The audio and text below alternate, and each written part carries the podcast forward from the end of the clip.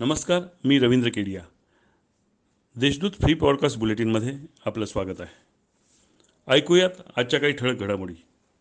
जिल्ह्यातील वीसपेक्षा कमी पटसंख्या असणाऱ्या शाळांचं समायोजन करण्याची प्रक्रिया सुरू करण्यात आलेली आहे. यात तीनशेहून जास्त शाळा बंद पडण्याची भीती वर्तवली जात आहे. केंद्र सरकारने घाऊक कांदा खरेदी साठवणीची मर्यादा पंचवीस टनावर केली आहे.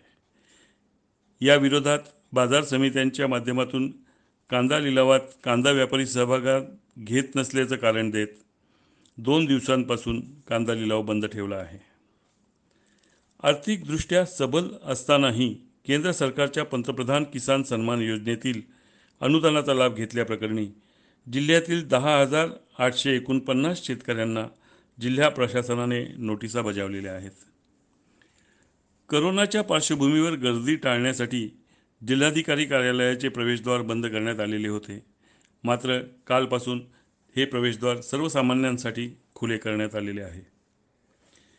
कोविडची परिस्थितीची माहिती देण्यासाठी व स्वच्छतेबाबत संवाद साधण्याच्या उद्देशाने मनपा आयुक्त सकाळी दहा वाजता फेसबुक लाईव्हच्या माध्यमातून नागरिकांशी संवाद साधणार आहेत.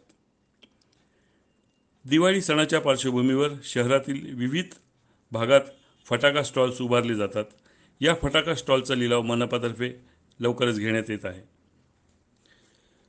कोविड महामारीने मृत होणाऱ्यांची संख्या मोठी होती. गेल्या दोन महिन्यात नैसर्गिक मरण आलेले व कोविडमुळे मृत झालेल्या तीन हजार नागरिकांवर अमरधाम येथे अंत्यसंस्कार करण्यात आले. या होत्या आजच्या काही ठळक घडामोडी.